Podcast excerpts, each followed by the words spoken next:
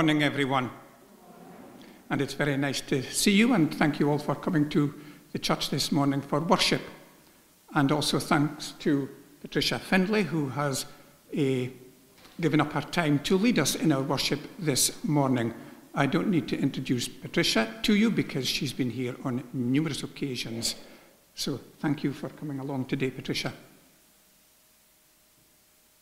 You're all very familiar with the measures that we have uh, during the, the coronavirus uh, pandemic in the church here, but I think there are one or two new uh, people today for the first time. So, just in case, very simply, at the end of the service, we leave by the vestry door here, keeping a safe distance, and there's a tray here on a chair if you want to leave an offering. Uh, and if you like the card in the pew where you're seated, if there is a card, if you turn it over, and that just lets us know which pews have been used to make the cleaning at the end of the service so much easier. Now, no doubt some of you will be wanting to know what's happening after today because, as from tomorrow, there has been a considerable easing of in fact, almost removal of coronavirus restrictions announced by the First Minister last, uh, last week. Well, since then, there has been something from Church of Scotland which is indicating, yes, that's fine, but in the church, maybe it would be a good idea, and in church buildings generally, to still keep safe distance. So for the next week or two, we will just be keeping things as they are here in the church. A one metre safe distancing, and also wearing of masks during the service. And that'll be for the next week, few weeks up to the end of August, maybe everybody beyond, but you'll be kept very much informed. And it's quite simply using the pews which are allocated, that are, which are available, and you keep out one metre away from everyone else. That's all there is to it, unless, of course, you're in a group where you can sit together. But the group should be one metre, and a metre is mm, about that. Very straightforward. Thank you. I'll hand you over now to Patricia.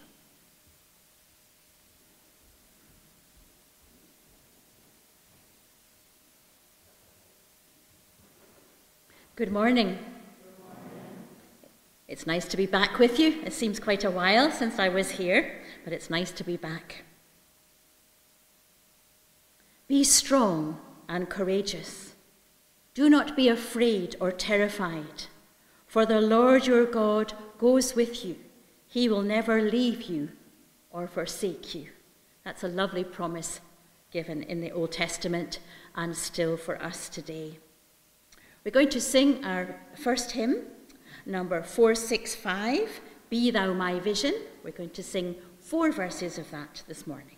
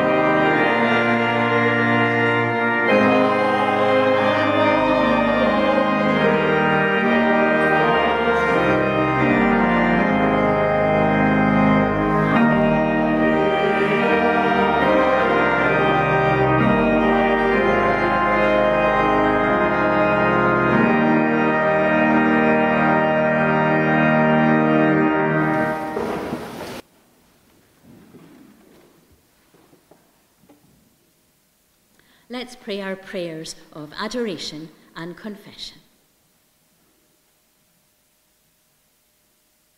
God, our Heavenly Father, we praise you that we, you have brought us together this morning to worship and to have fellowship with you and with each other as fellow believers, fellow fighters, and fellow team members in the Christian race.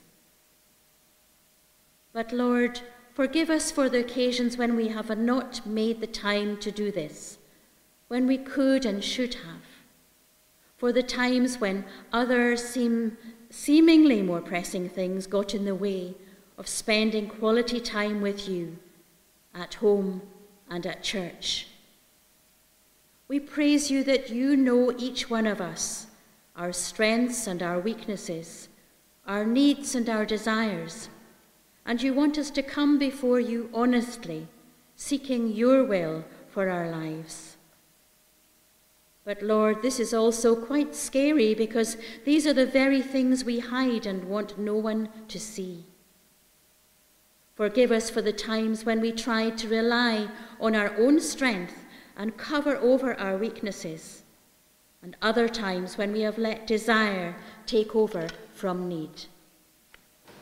We praise you that you have a plan for each one of us and for our church in this area.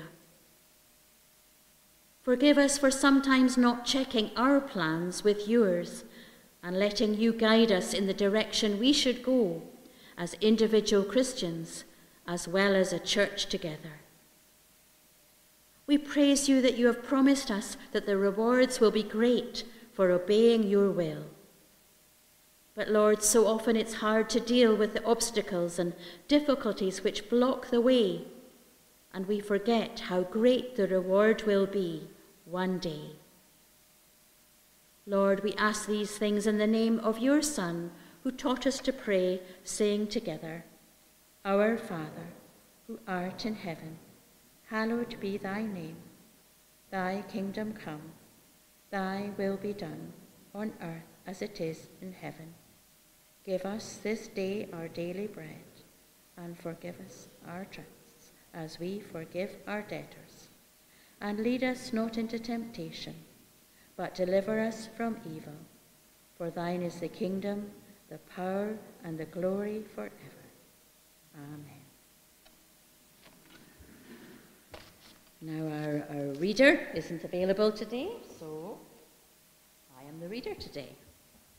And the reading is from Hebrews chapter 12, verse 1. As for us, we have this large crowd of witnesses round us. So then, let us rid ourselves of everything that gets in the way and of the sin which holds on to us so tightly. And let us run with determination the race that lies before us.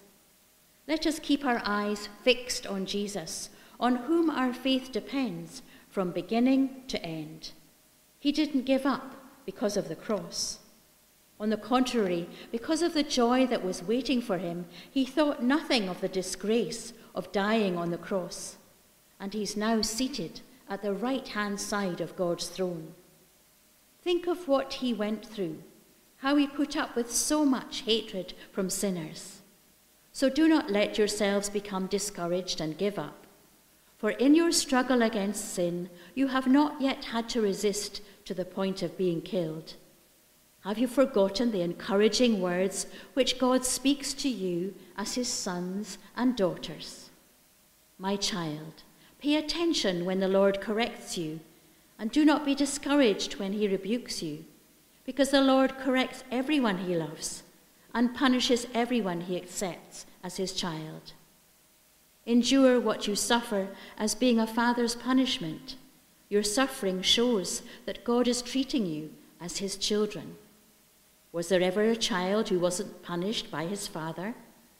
If you're not punished as all his children are, it means you are not real children. In the case of our human fathers, they punished us and we respected them. How much more then should we submit to our spiritual Father and live? Our human fathers punished us for a short time as it seemed right to them, but God does it for our own good, so that we may share His holiness. When we are punished, it seems to us at the time something to make us sad, not glad. Later, however, those who've been disciplined by such punishment reap the peaceful reward of a righteous life. Amen. And may God add his blessing to this reading from his holy word.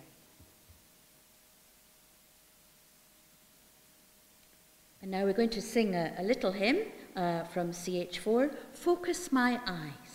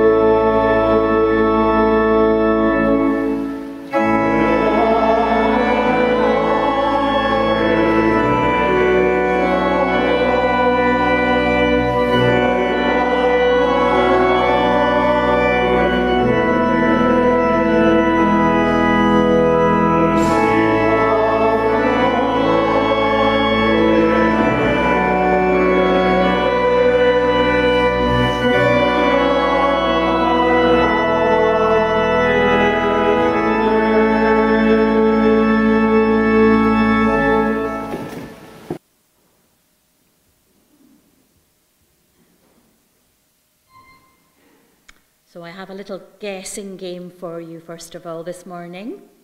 What is this? It enables people to find identity, purpose, and companionship, and to grow in confidence. It shapes our culture, our identity, our cohesion, our well being, our sense of self, and our sense of place in society. Don't guess quite yet. I'll give you the, the, the best clue. People involved with this at the highest level are supposed to be the image of strength and stability, mental toughness, and victorious emotions.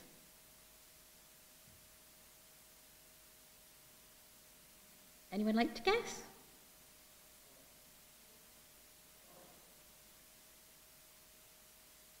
I didn't quite hear what it was. Anyone else want to guess? It has five letters. Begins with S. I need the children here this morning, don't I? Okay, it's sport. It's sport. Okay? And many of you, I guess, have been sitting up late or getting up early to watch, even though you don't play any sport or or uh, you know know any sport well. Sadly, this year there are no fans to cheer on the Olympians in Tokyo in person, but still the show has gone on, and millions have watched all around the world. Even 2,700 years ago, when the Olympic Games began in Olympia in southwest Greece, Every four years, then, around 50,000 people came from all over the Greek world to watch and take part. So it's no wonder that the New Testament uses sport metaphors to illustrate points about the Christian life, which we will refer to today. And organisations such as Christians in Sport, Athletes in Action, Sport Chaplaincy, and now even a Bishop for Sport, Libby Lane, who I quoted at the start, by the way, have realised the relevance and importance of making a link between sport and our Christian faith. And many top athletes are committed Christians too and use their position to share their faith in words and in action. So let's take a closer look at this by comparing sport and the Christian faith under four headings and using illustrations from one or two Christian Olympians competing this year in Tokyo. First of all, there's preparations involved which require training and practice, determination and patience. And this has been especially hard for everyone, athlete or not, over the last year and a half. Then there's the actual race and competition, in which strength and endurance and determination are key. There's always a coach or a mentor, the encourager who sets the tone and plays a vital part in spurring the competitor on. Then there's the finish line, or the record setting, the goal, the tape, the prize, the medal which is being aimed for. James reminds us that perseverance is required to stand the test. Blessed is the man who perseveres under trial, because when he stood the test, he will receive the crown of life that God has promised to those who love him. Rigorous exercise and a grueling regime are set up by the coach to keep the target set.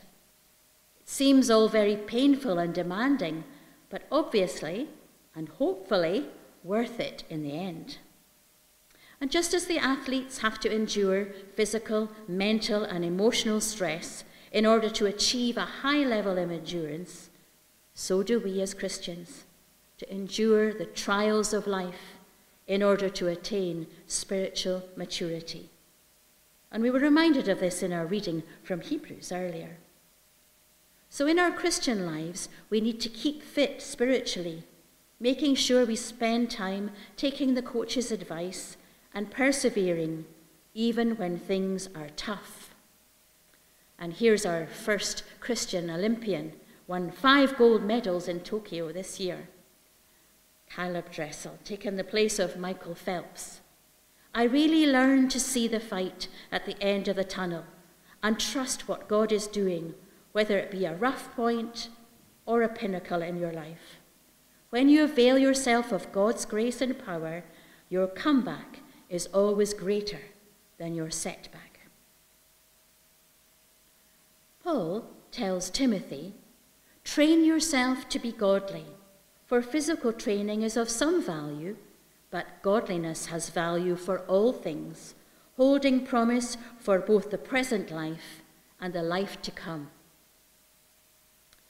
And Daniel Rowden, one of Team GB, who sadly didn't get through to win any medals, but still has good words to share with us here.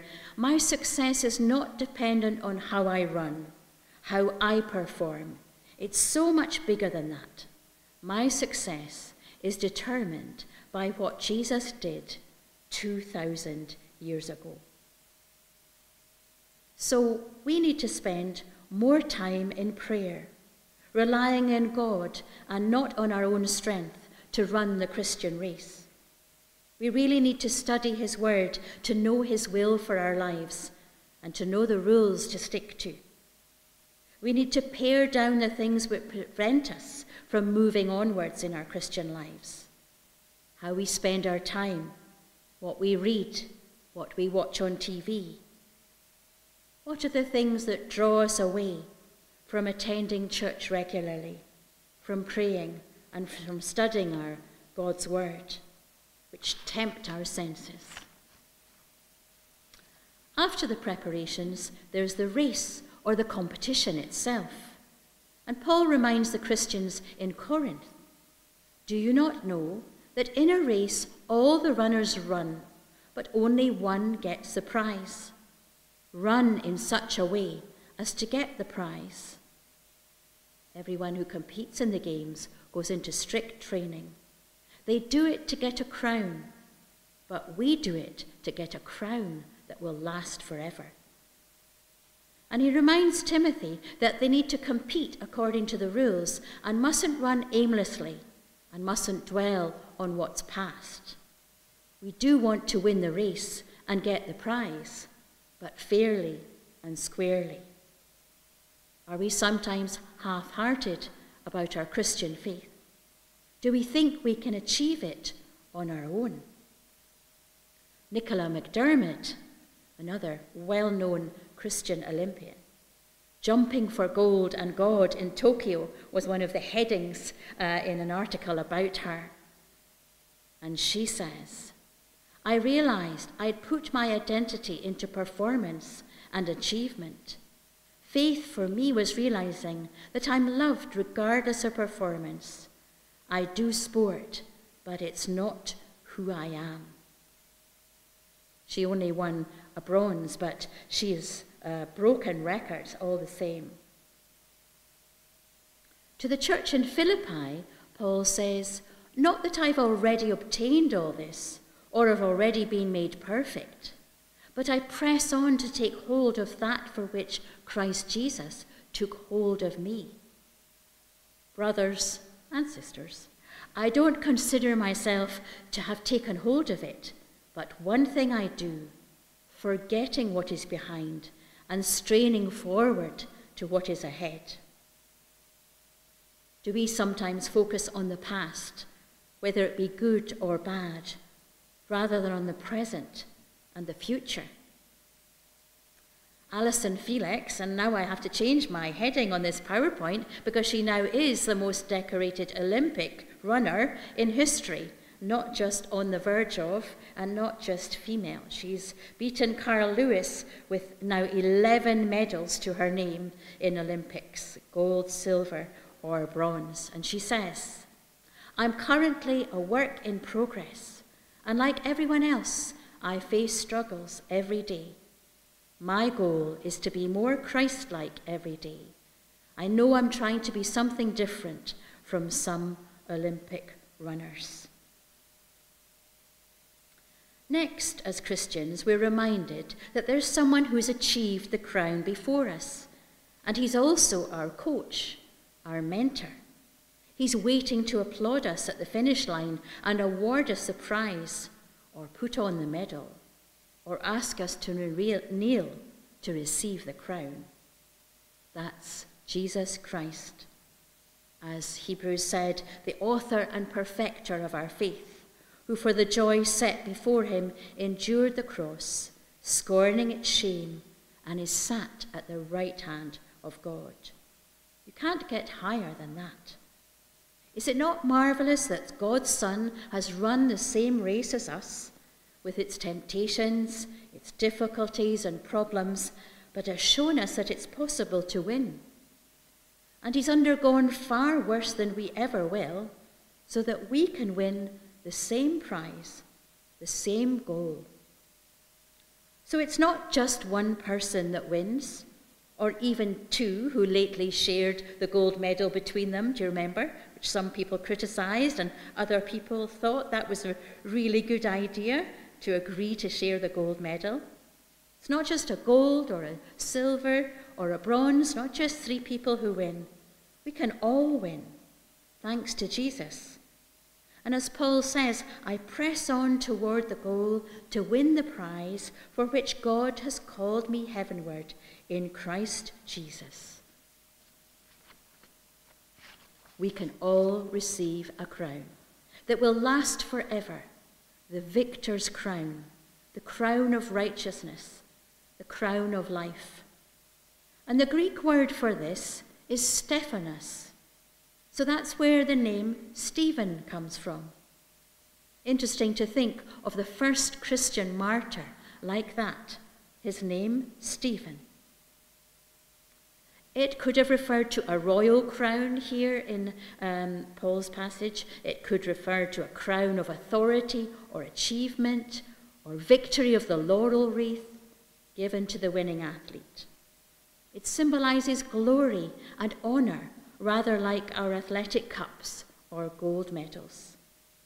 However, the laurel wreath would be withered in days and the cup needs to be passed on to the person who wins the next year. And you might not win that gold medal next time the Olympics come round. Perhaps the most famous Christian athlete of the past, Eric Liddell, said, You do not have to be famous or skilled to make a difference for Christ. God only asks that you serve him faithfully and wholeheartedly in all you do.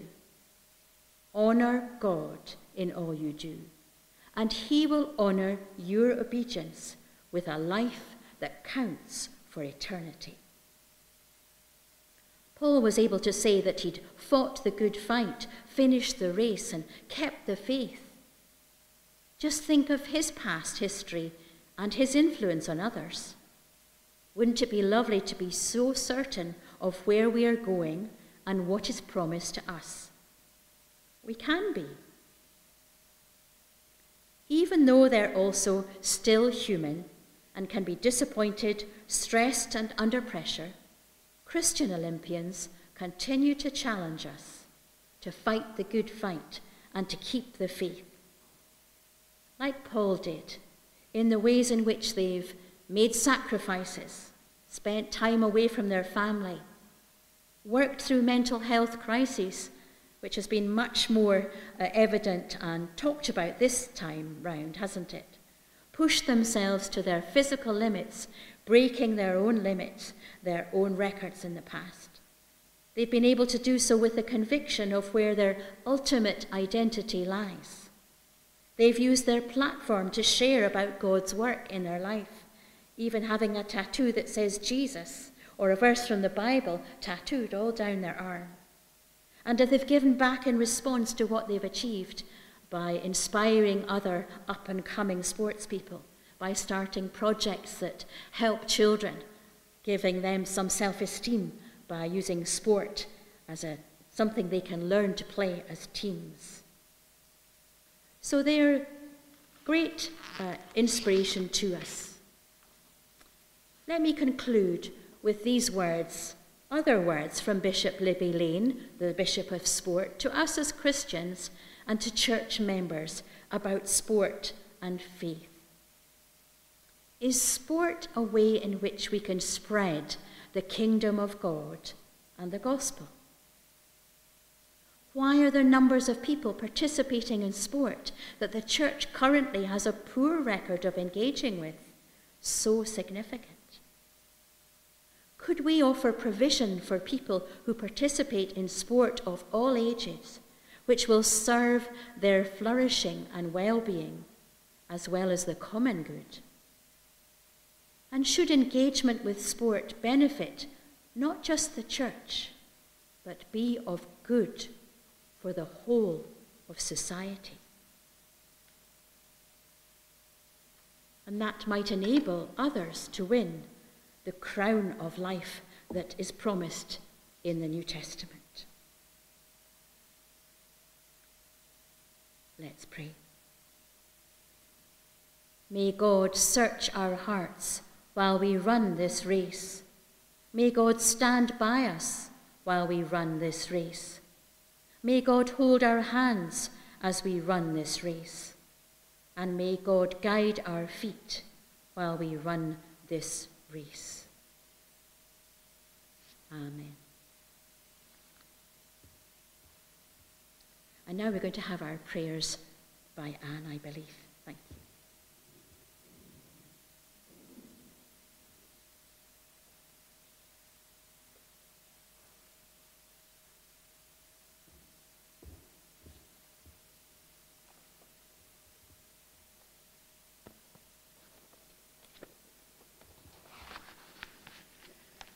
Let us pray. If the goal of the Olympic movement is to contribute to building a peaceful and better world by educating youth through sport, practiced without discrimination of any kind and in the Olympic spirit, which requires mutual understanding with a spirit of friendship, solidarity, and fair play, is this not what our Lord wants for us? When we say, Thy kingdom come, surely it would include these in its principles. Lord, help us to prepare ourselves through prayer and our actions to achieve the Olympian spirit, to be mindful of others. Help us to offer the hand of friendship to all those in need who are lonely, bereaved, or ill. Lord, make us instruments of your peace to bring hope, demonstrate our faith to others, and help them to know the joy of your love. We ask for your blessing on the many refugees around the world living in such uncertainty. We ask that the world leaders take on the message of hope that the International Olympic Committee gave when it established a refugee team to participate in the 2020 Tokyo Olympic Games. 29 athletes competing in 12 sports. A message that raises the plight of refugees, helps them to make friendships with those from other countries, and then acts as ambassadors for peace. In this time of conflict between nations and factions around the globe, may we celebrate God and his love which brings humankind together as one. May his peace conquer conflict, and may his love be more powerful than hate. Lord, we ask that you stand united with them in their time of need, through us responding to charity appeals and lobbying members of Parliament to bring about a fairer world, a world where equality and diversity are valued and respected, different cultures are embraced, and we offer the friendship to love our neighbours as ourselves. We are like the athletes competing in the Olympic Games. Help us to perform at our best, to use our talents for the good of others. As we take on the challenges you set for us, make us stronger in our faith and inspire others to see you the way that we do. These challenges seem to grow larger as we see climate change impacting on our world, your world. We pray for those who are experiencing the dangers of the wildfires for those who have lost their homes, loved ones, and livelihoods. We ask that you instill a sense of urgency in world leaders to act now rather than setting targets for future dates, knowing that in all likelihood they will not be met. Lord, we ask for your blessing on our minister Paul. May he be refreshed from his holiday to take on the many demands of his ministry in your name. We pray for Rona and his family who support and enrich his life and that of the congregation as we all adapt to the changes necessitated by COVID. Lord, help us to head straight for the prize, the best prize of all, that is to be with you, Lord, in all that we do and in all that we say. As we struggle and work hard for the life that God has promised us, we ask for his grace to empower us to be our best on earth and in heaven because his Son, Jesus Christ, won the victory over evil and earned our place with him in eternity. At the finish line, let us see the great salvation, perfectly restored in thee, change from glory into glory, till heaven we'll take our place. As we walk through the valley of death and the shadow of death, we will fear no evil, for thou art with us, thy rod and thy staff comfort us. We ask all this in Jesus' name, your Son, who sits on the right hand of God. Amen.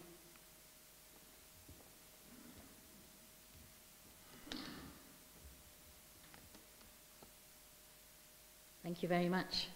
Lovely prayers. Now I think we've got a new hymn that's going to set you dancing back down the aisle, as well as up the aisle when it was being practiced earlier on. And we're going to sing, I'll go in the strength of the Lord.